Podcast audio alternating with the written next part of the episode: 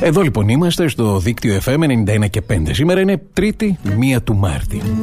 Και όπως ε, έχουμε ήδη πει, από σήμερα λοιπόν 1η του Μάρτη και κάθε πρώτη Τρίτη του μήνα το δίκτυο FM 91,5 σε συνεργασία με την Make Road Safe Ελλάς θα ανοίξουμε μια σειρά από κουβέντες για την οδική ασφάλεια.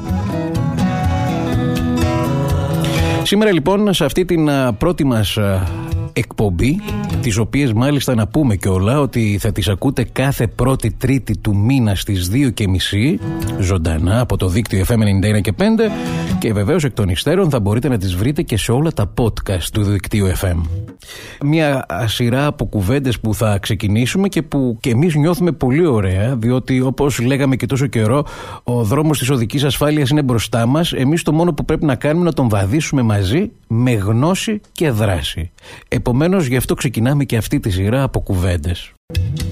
Σήμερα λοιπόν, πρώτη τρίτη του μήνα, θα έχουμε την χαρά να φιλοξενούμε τον κύριο Μιχάλη Μαντά, επίκουρο καθηγητή του Τμήματος Εφαρμοσμένης Πληροφορικής του Πανεπιστημίου Μακεδονίας και μέλος του Διοικητικού Συμβουλίου της Make Road Safe Ελλάς για να μιλήσουμε για την ασφάλεια των παιδιών στο αυτοκίνητο.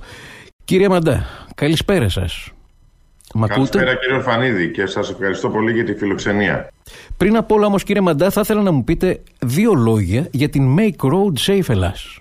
Ναι, η Make Roads Safe Ελλάς είναι μια, ένας φορέας, επιστημονικός φορέας, μη κερδοσκοπικού χαρακτήρα, με κύριο αντικείμενο την δραστηριότητα, την επιστημονική αλλά και τη δράσης ενημέρωσης προς τον ε, κόσμο σε, σχέση, σε θέματα που σχετίζονται με την ε, βιώσιμη ανάπτυξη και την ε, οδική ασφάλεια. Μεταξύ αυτών των δράσεων προσπαθούμε να τρέξουμε διάφορες μελέτες, έρευνες και ενημέρωση, μέρος των οποίων είναι και η σημερινή μας συζήτηση. Μάλιστα. Σήμερα μάλιστα είπαμε θα μιλήσουμε για την ασφάλεια των παιδιών στο αυτοκίνητο. Για να ξεκινήσουμε λοιπόν από αυτό. Πώς μεταφέρουμε καταρχάς ένα παιδί με ασφάλεια στο αυτοκίνητο; Θα μου επιτρέψετε να κάνω μια μικρή εισαγωγή, γιατί ξέρετε, ένα μέρος του προβλήματος ε, σχετίζεται με την, ε, με την ενημέρωση του κόσμου σχετικά με τη σοβαρότητα του προβλήματος. Ναι. Ε, οπότε, αυτό που θα ήθελα εδώ να πω δύο κουβέντες έχει να κάνει με το, το ότι υπάρχει πολύ έτσι μεγάλος φόρος αίματος στην άσφαλτο. Νομίζω είναι ένα θέμα το οποίο έχει αναδειχθεί πολύ από τους ε, επιστημονικούς και επαγγελματικούς φορείς.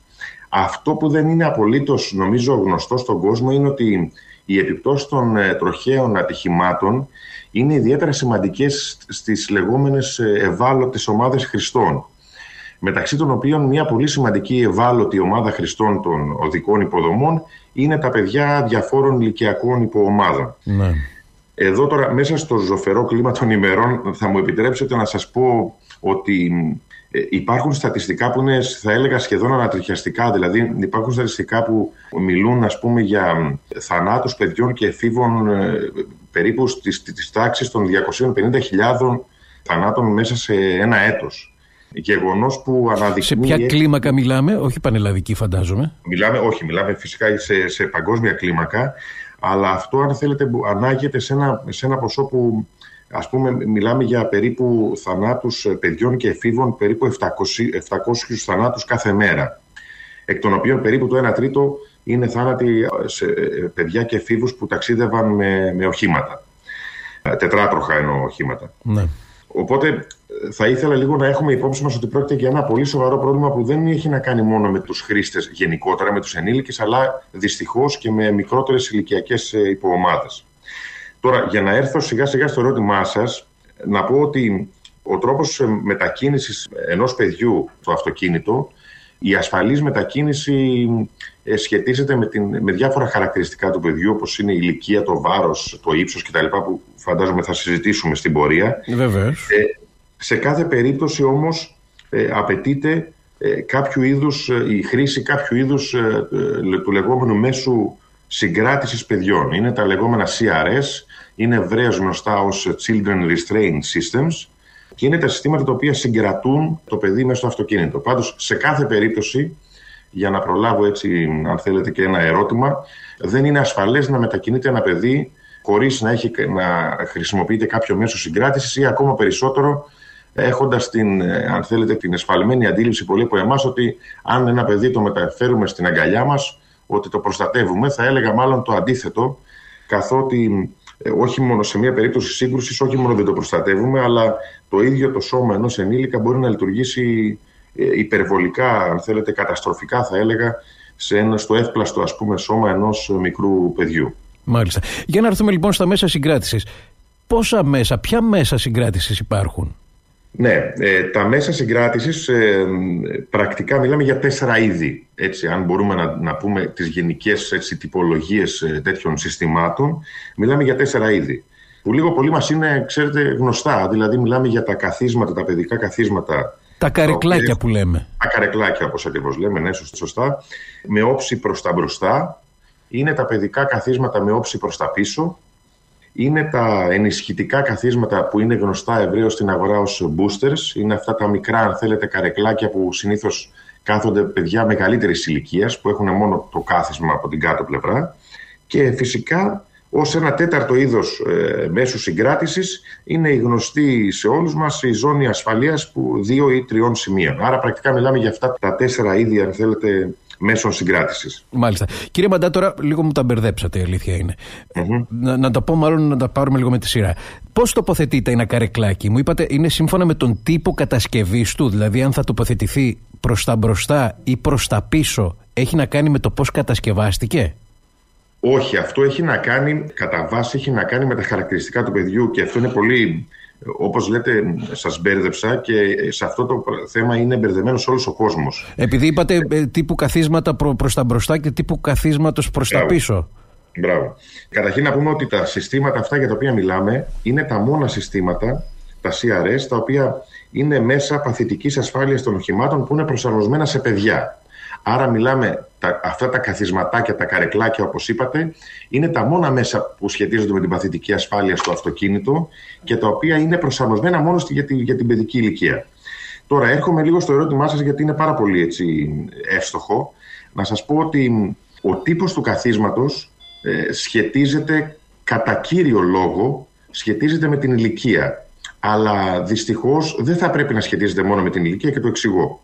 Η ηλικία εννοώ ότι είναι μια πολύ, αν θέλετε, απλουστευμένη εκδοχή του τι θα πει κατάλληλο κάθισμα για κάθε παιδί. Ναι. Σε γενικές γραμμές να πω ότι τα καθισματάκια, τα καρεκλάκια αυτά που έχουν όψη προς ανατολισμό προς τα πίσω ενδείκνεται η χρήση τους σε βρέφη που είναι αν θέλετε μικρότερα των, βρέφη μικρότερα των 15 μηνών. Ωστόσο εδώ πέρα θα πρέπει να ληφθεί υπόψη ότι θα πρέπει να εξετάζεται και το βάρος και το ύψος του παιδιού και όχι μόνο η ηλικία. Για παράδειγμα, βρέφει μικρότερα από 15 μηνών και μιλάμε για βάρος που είναι 10 έως 15 κιλά και περίπου ας πούμε μέχρι 90 εκατοστά ύψος. Τώρα, τα βρέφη εδώ να, να προσθέσω επίσης ότι θα πρέπει έως 15 μηνών θα πρέπει πάντα να μεταφέρονται με καθισματάκια που έχουν προσανατολισμό προς τα πίσω. Πάντα. Είναι υποχρεωτικό με κεφαλαία γράμματα, το, το τονίζω αυτό. Μάλιστα. Τώρα ερχόμαστε στην δεύτερη, αν θέλετε, ηλικιακή υποομάδα που είναι τα νήπια και τα παιδιά της προσχολικής ηλικίας. Σε αυτά τα παιδιά πλέον ενδείκνεται η χρήση καθισμάτων που έχουν όψη προς τα μπροστά. Δηλαδή γυρίζουμε, χρησιμοποιούμε κάθισμα που έχει όψη προς τα μπροστά ή υπάρχουν καθίσματα τα οποία μπορούν από ένα σημείο και μετά ηλικίας του παιδιού ή βάρους κτλ. Αντί να έχουν όψη προς τα πίσω, να το γυρίσουμε πλέον προς τα μπροστά. Μάλιστα, ναι. Εκεί μιλάμε για νήπια και παιδιά προσχολικής ηλικίας. Περίπου μιλάμε για βάρος που έχει να κάνει περίπου μέχρι 30 κιλά. Τώρα πάμε στην επόμενη ηλικιακή υποομάδα που είναι τα παιδιά σχολικής ηλικίας, αν θέλετε, που είναι συνήθως αρκετά μεγάλα για να χρησιμοποιούν αυτό το παιδικό καθισματάκι, αλλά απ' την άλλη είναι και αρκετά μικρά για να μπορούν να χρησιμοποιήσουν με ασφάλεια τη ζώνη. Σε αυτά τα παιδιά, στην, τα παιδιά της σχολικής ηλικίας, συστήνεται η χρήση του λεγόμενου booster. Είναι αυτό που σας είπα το ενισχυτικό καθισματάκι που συνήθως είναι μόνο κάθισμα για το παιδί. Τώρα, από περίπου την ηλικία των 12 ετών και μιλάμε για παιδιά που έχουν ύψος τουλάχιστον 150 εκατοστά και ζυγίζουν από 35-40 κιλά και πάνω, τότε το παιδί μπορεί να χρησιμοποιήσει την ε, λεγόμενη ζώνη ασφάλειας ε, για δύο ή τριών ε, σημείων. Άρα λοιπόν εν κατακλείδη έτσι να το, να το συνοψίσουμε αυτό ότι θα πρέπει να λαμβάνονται υπόψη όχι μόνο τα χαρακτηριστικά της ηλικίας του παιδιού, αλλά και τα, αν θέλετε, τα σωματομετρικά χαρακτηριστικά του σε σχέση με το βάρος και το ύψος. Μάλιστα. Και τελευταία λέξη εδώ, καλά ή ποσοστά είπατε στην αρχή ότι εκτός της ηλικίας του βάρους και του ύψους θα πρέπει να λαμβάνονται υπόψη φυσικά και οι προδιαγραφές του κατασκευαστή. Γιατί αντιλαμβάνεστε ότι παρότι υπάρχουν κάποιες γενικές νόρμες, θα πρέπει να λαμβάνονται υπόψη το τι χαρακτηριστικά, τι προδιαγραφές έχει το καθισματάκι αυτό από τον εκάστοτε κατασκευαστή. Μάλιστα. Κύριε Μαντά, σχετικά με τη μεταφορά των παιδιών, ο κώδικας οδικής κυκλοφορίας, τι προβλέπει; Ναι, αυτό είναι ένα άλλο πεδίο, αν θέλετε, σύγχυσης. Όσον αφορά καταρχήν την, αν θέλετε, την ευρωπαϊκή νομοθεσία, στις περισσότερες χώρες της Ευρωπαϊκής Ένωσης είναι υποχρεωτική η χρήση των ε, παιδικών καθισμάτων, συνήθως μέχρι την ηλικία των 10 έως 12 ετών. Τώρα, ερχόμενοι στο ελληνικό θεσμικό πλαίσιο, να σας πω ότι υπάρχουν πρακτικά δύο άρθρα, δύο άρθρα που σχετίζονται με τα θέματα αυτά. Το ένα είναι το άρθρο 12 του Κώδικα Οδικής Κυκλοφορίας, το οποίο καθιστά υποχρεωτική τη χρήση της ε, ζώνης ασφαλείας για οδηγούς και επιβάτες, καθώς επίσης και υποχρεωτική τη χρήση συστημάτων συγκράτησης για παιδιά έως 12 ετών. Άρα, μία πρώτη-πρώτη απάντηση που μας έρχεται εδώ στο μυαλό είναι ότι αυτά τα, τα μέσα συγκράτησης για τα οποία μιλάμε, ε, η χρήση τους είναι υποχρεωτική για παιδιά έως 12 ετών συμπεριλαμβάνονται μέσα στα μέσα, ξαναλέω, και η ζώνη ασφαλείας εκτός από τα, τα καρεκλάκια. Έτσι. Τώρα, ε, επίσης, ο νόμος προβλέπει και για τη μη τήρηση, προβλέπει και διοικητικά πρόστιμα, ας πούμε, και στέρηση της άδειας οδήγησης κτλ. για κάποιες ημέρες. Το δεύτερο άρθρο που είναι σχετικό, αν θέλετε, κατά κάποιο τρόπο, είναι το άρθρο 33. Το πρώτο ήταν το άρθρο 12. Το άρθρο 33 απαγορεύει σε παιδιά κάτω των 12 ετών να χρησιμοποιούν τον μπροστινό κάθισμα. Εκτός αν υπάρχει ένα εγκεκριμένο σύστημα συγκράτησης.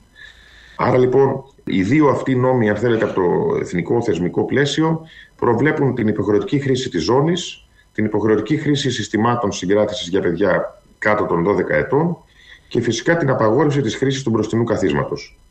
Επιφέροντας τα αντίστοιχα, αν θέλετε, διοικητικά πρόστιμα, ποινές και στέρηση της άδειας οδήγησης. Ναι. Ε, επιτρέψτε μου, κύριε Φανίδη, εδώ πέρα μία μικρή συμπλήρωση. Βεβαίως. Ε, γιατί μίλησα για κάποιο πεδίο σύγχυσης ε, όσον αφορά το θέμα, τα θέματα του νόμου. Όπως αντιλαμβάνεστε, σε σχέση με αυτό που είπαμε προηγουμένως, η καταλληλότητα του παιδικού καθίσματος έγκυται όχι μόνο σε θέματα ηλικίας, όπως είπαμε, αλλά και σε θέματα βάρους και ύψους. Ο νόμος δυστυχώς έχει συνδέσει απολύτως τα θέματα της καταλληλότητας του καθίσματος, της συμβατότητας του καθίσματος μόνο με ηλικιακά θέματα. Βλέπετε, δεν υπάρχει κάποια πρόνοια, ας πούμε, για να συνδυαστεί η καταλληλότητα και με θέματα που έχουν να κάνουν με τα ανατομικά χαρακτηριστικά του παιδιού. Άρα λοιπόν αυτό είναι ένα πρώτο πεδίο, αν θέλετε, που χρήζει κάποιου είδους ε, βελτίωσης ε, σε σχέση με την, ε, ναι. την καταλληλότητα του καθίσματος. Μάλιστα. Συνεπώς, οι νόμοι ας θεωρήσουμε ότι υπάρχουν σε κάποιο βαθμό, αλλά σίγουρα, όπως είπαμε, χρειάζονται βελτίωση. Οι γονείς θεωρούν σημαντική τη χρήση μέσων προστασίας. Και ναι. βεβαίως σε, αυτή την περίπτωση και αυτοί που το καταλαβαινουν γνωρίζουμε να το κάνουμε πάντοτε σωστά. Ναι, αυτό είναι πολύ ενδιαφέρον που λέτε. Να σας πω ότι μία μικρή συμπλήρωση, οι νόμοι υπάρχουν όπως υπάρχουν έτσι, και χρήζουν βελτίωσης. Ένα πρόβλημα εδώ πέρα που θα πρέπει επίσης να αναφερθεί έχει να κάνει όχι μόνο με το ίδιο το θεσμικό πλαίσιο, αλλά όπως συμβαίνει σε πολλά πράγματα στην Ελλάδα και με τον έλεγχο συμμόρφωσης σε σχέση με το θεσμικό πλαίσιο. Εδώ λοιπόν είναι σημαντικό να σημειωθεί ότι όσον αφορά τον έλεγχο συμμόρφωσης, για παράδειγμα από την τροχέα, παρότι προβλέπεται υποχρεωτική χρήση του καθίσματος, φαντάζομαι όλοι μας έχουμε κάποια εμπειρία τέτοια, δεν ελεγχόμαστε ε, ποτέ για τέτοιου είδους ε, συμμόρφωση. Άρα λοιπόν από την τροχέα δεν θεωρείται ο έλεγχος της υποχρεωτικής χρήσης του μέσου συγκράτησης δεν θεωρείται στοιχείο πρωτογενούς ελέγχου. Τι σημαίνει αυτό, ότι μπορεί να μας κάνει έλεγχο η τροχέα για κάποιο άλλο λόγο και θα μπορούσε, θα μπορούσε, το λέω αυτό με αρκετά έτσι, πολύ έτσι το θα ε, σε μεγάλη κλίμακα, να μας ελέγξει και για θέματα χρήσης του παιδικού καθίσματος. Τώρα, πράγματι όπως λέτε, παρότι υπάρχουν οι νόμοι, η χρήση δυστυχώς των παιδικών καθισμάτων είναι σε πάρα πολύ χαμηλά επίπεδα. Και αυτό, δεν σας κρύβω, ήταν ένας από τους λόγους όπου μας παρακίνησε προκειμένου να κάνουμε και την έρευνα για την οποία συζητάμε σήμερα. Με άλλα λόγια, η αρχική υπόθεση εργασίας που υπήρχε ήταν ότι Αφενός, υπάρχει πολύ χαμηλό ποσοστό χρήσης, ανησυχητικά χαμηλό ποσοστό χρήσης αυτών των μέσων συγκράτησης. Αφετέρου, και αυτό αν θέλετε είναι εξίσου σημαντικό, ακόμα και στις περιπτώσεις που υπάρχει χρήση, υπάρχει λανθασμένη χρήση ή εγκατάσταση του συγκεκριμένου μέσου συγκράτησης. Άρα λοιπόν από εκεί πηγάζει και όλη, αν θέλετε, η αρχική μας ιδέα προκειμένου να δούμε κατά πόσο επιβεβαιώνονται ή αν θέλετε απορρίπτονται και όλες αυτές οι υποθέσεις εργασίας σχετικά με τα ποσοστά χρήσης του καθίσματος. Μάλιστα. Κύριε Μαντά, μου μιλήσατε για μια έρευνα. Για πείτε μας δύο λόγια περισσότερα για αυτήν την έρευνα. Ναι. Η έρευνα αυτή πρακτικά πρόκειται για μια διειδηματική συνεργασία. Είναι μια έρευνα η οποία έλαβε χώρα με τη συνεργασία του Πανεπιστημίου Μακεδονίας, το οποίο υπηρετώ ως ε, επίκουρος καθηγητής, του Εθνικού Μετσόβιου Πολυτεχνείου και του Αριστοτελείου Πανεπιστημίου Θεσσαλονίκης. Τα τρία αυτά ιδρύματα, σε συνεργασία με την ε, Make Road Safe Hellas, για την οποία μιλήσαμε προηγουμένως, πρακτικά έτρεξαν μία έρευνα, έρευνα η οποία είχε ως στόχο να, αν θέλετε, να εκμεύσει αυτές τις τάσεις και τις αντιλήψεις γονέων ή κηδεμόνων, ας πούμε, παιδιών ε, ηλικίας έως 12 ετών, για να δούμε κατά πόσο αυτές οι υποθέσεις εργασίας που σας ανέφερα προηγουμένως, δηλαδή κατά πόσο υπάρχει πρόβλημα και ως προς τη χρήση, αλλά και ως προς την, τον τύπο της χρήσης και ως προς την ποσότητα της χρήσης των μέσων συγκράτησης. Και για αυτό το λόγο λοιπόν διεξήχθη μια ηλεκτρονική έρευνα, τόσο ηλεκτρονικά μάλλον και με διαζώσεις συνεντεύξεις. Στο δεύτερο εξάμεινο του 2020 πραγματοποιήθηκε η έρευνα αυτή με τη συμμετοχή με τη βοήθεια πολλών φοιτητών σε προπτυχιακό και μεταπτυχιακό επίπεδο και συγκεντρώθηκε ένας αρκετά μεγάλος αριθμός ερωτηματολογίων στην ευρύτερη περιοχή της Αττικής και της Κεντρικής Μακεδονίας. Μάλιστα. Αυτή είναι η έρευνα που τρέξαμε. Και τι αποτελέσματα δείχνει, μπορούμε να αναφερθούμε έτσι εν συντομία σε αυτά; Ναι, τα αποτελέσματα τα οποία έδειξε δυστυχώς επιβεβαίωσαν αυτές τις αρχικές μας ανησυχίες. Θα έλεγα σε τίτλους θα μπορούμε να πούμε ότι έδειξε δύο ειδών προβλήματα. Το ένα πρόβλημα είναι η, τα χαμηλά ποσοστά χρήσης. Το δεύτερο πρόβλημα είναι η λανθασμένη χρήση. Μάλιστα. Τώρα, ε, αν θέλετε μπορώ να σας πω δύο λόγια για, για έτσι λίγο αν θέλετε να, δι, πιο, να διεισδύσουμε ας πούμε, στο, στο τι θα πει χαμηλά ποσοστά και τι θα πει λανθασμένη χρήση. Όσον αφορά τα, τα χαμηλά ποσοστά να σας πω ότι πρακτικά φάνηκε ότι ένα σημαντικό ποσοστό των ερωτηθέντων, σχεδόν ένα στους πέντε ερωτηθέντες, δεν κάνει συστηματική αλλά περιστασιακή χρήση του συστήματος, του μέσου αυτού προστασίας. Τι σημαίνει αυτό, περιστασιακή χρήση σημαίνει ότι για διάφορους ανεξήγητους λόγους γίνονται διάφοροι συμβιβασμοί σε σχέση με την ασφάλεια. Για παράδειγμα, περιπτώσεις κατά τις οποίες ένα παιδί κοιμάται ή περιπτώσεις κατά τις οποίες ε, γίνεται η μετακίνηση μέσα στον αστικό ιστό, άρα είναι χαμηλή η ταχύτητα κυκλοφορίας. Ή περιπτώσεις που είναι η κίνηση υπό συνθήκες κυκλοφοριακής συμφόρησης. Πολύ συχνά λοιπόν επιλέγουμε ως γονείς να μην χρησιμοποιούμε αυτά τα μέσα συγκράτησης για αυτούς τους παραπάνω λόγους. Άρα αυτό είναι το ένα, ένας βασικός λόγος που αν θέλετε μειώνει σημαντικά τα ποσοστά χρήσης. Ναι. Το δεύτερο πρόβλημα που αναδεικνύεται εδώ πέρα είναι τα, η λανθασμένη χρήση. Εδώ πέρα υπάρχουν περιπτώσεις, αν, θέλετε, ένα κοινό μοτίβο λανθασμένης χρήσης είναι ότι πολύ συχνά ως γονείς επιλέγουμε να χρησιμοποιούμε ένα σύστημα που είναι για μεγαλύτερη ηλικία.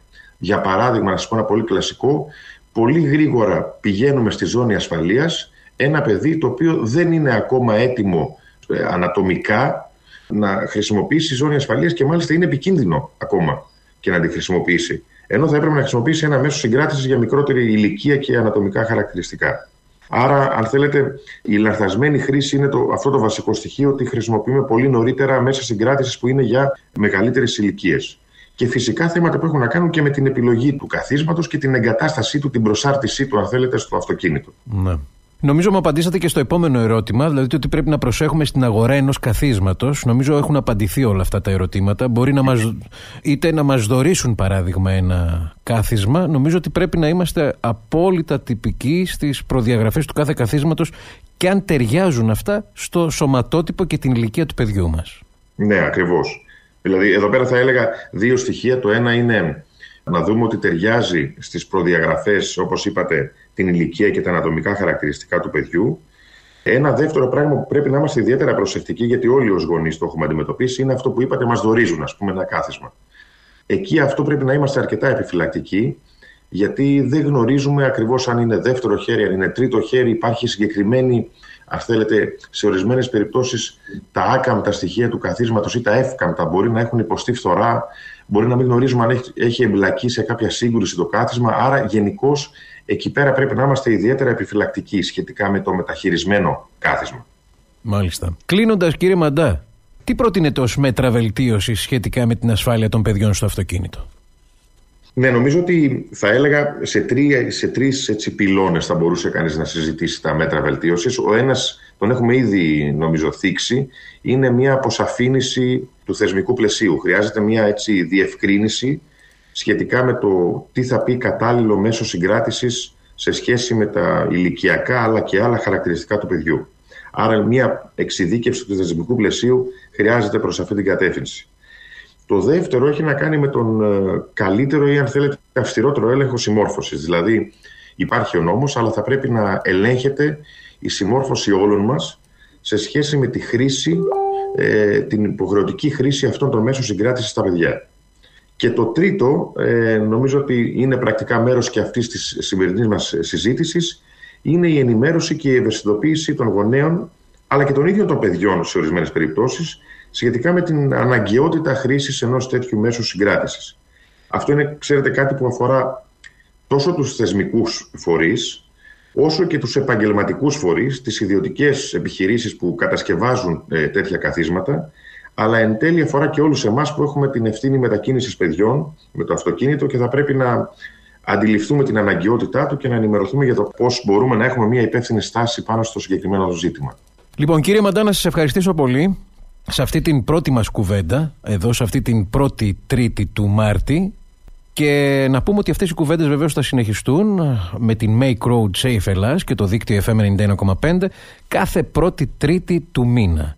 Κουβέντες που γίνονται κάθε πρώτη τρίτη του μήνα στις 2 και μισή και που μπορεί κανείς να τις ακούσει εκ των υστέρων και στα podcast του δικτύου FM, τα οποία podcast του δικτύου FM τα βρίσκεται στην ιστοσελίδα μας δίκτυο.fm.gr καθώς και σε όλες τις πλατφόρμες podcast αναλόγως ποιο ακούτε αναζητώντας τα απλώς ως δίκτυο FM. Κύριε Μαντάνα σας ευχαριστήσω. Και εγώ σας ευχαριστώ πολύ για τη φιλοξενία και είναι πάντα χαρά μας να συνδράμουμε σε αυτές τις ε, δράσεις Ιδιαίτερα μάλιστα σε ένα ραδιόφωνο που εκπέμπει από ένα από τα ωραιότερα μέρη της Ελλάδας. Έτσι. να είστε καλά. Καλή, καλή σας μέρα. Και καλή ακρόαση. Επίσης, να είστε καλά. Γεια σας.